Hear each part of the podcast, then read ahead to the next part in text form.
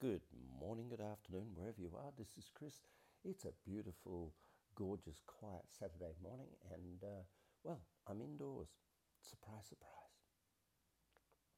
Trusting your intuition is an interesting topic because your intuition is really your inner compass. Um, uh, but, but trusting your intuition that's a really, really uh, vulnerable place to be because your intuition is subject to so many influences. Every emotion you have influences your intuition. Every fear you have influences your intuition. Every hope and expectation you have influences your intuition. So I kind of like would say it's unwise to trust your intuition. Inspiration is a higher form of intuition. Inspiration requires a calm, quiet, at ease, loving, open hearted mind. And if you're in that space, then maybe your intuitions move to inspirations and they're very trustable. But until then, do not trust your intuition. Okay, what you're listening to is your fears and your uncertainties and your judgments and your criticisms and your, well, and some of them are right, some of them are spot on, and some of them are not um, err on the side of safety, I would say, when it comes to those things. So that's a funny story. So it's a funny story because I remember once waking up in the middle of the night thinking about uh, an ex partner of mine. This is about five or six years ago. And I thought, oh my goodness me, my beautiful ex partner is in a state of absolute love. And I went, oh my God, how beautiful is that? And at the time, at this particular time, I was single. And if the neighbour's cat smiled at me, uh, I would become really happy.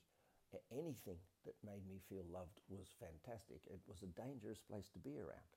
Anyway, I woke up and I thought, wow, my ex partner really, really is in love. They lived in Bhutan. And I said, uh, so I contact them straight away and I said, You're in love. And they say, Yes, I am. And I, I said, Oh, great. The whole time, uh, of course, presuming the in love was about me, she said, Yes, I've just met somebody and we've fallen madly in love. And so uh, my intuition was right. The aim of it was completely wrong. And that's what I say about intuition. It's a very, very silly thing to trust, and it's a very, very um, dangerous thing to put your trust in and your faith in. So, anyway, um, I thought that would be a healthy thing today to trust your intuition. To, you have to be in what's called in sport the zone. You have to be so far outside of uh, your worries and anxieties that you're, you're in this high place called the zone. The zone is inspiration.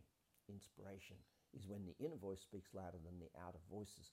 Most intuition is just outer voice, listening to what other people say, listening to your own emotions, listening to your fears and your guilts. So, to arrive in a state of uh, inspiration, which is higher intuition, and therefore trust your intuitions, you have to know how to calm the fuck down. Have to calm your mind, get out of your worries, get out of your emotions, stop judging people, move beyond all the fears and guilts and worries and anxieties you have about life, move beyond your expectations, move beyond this.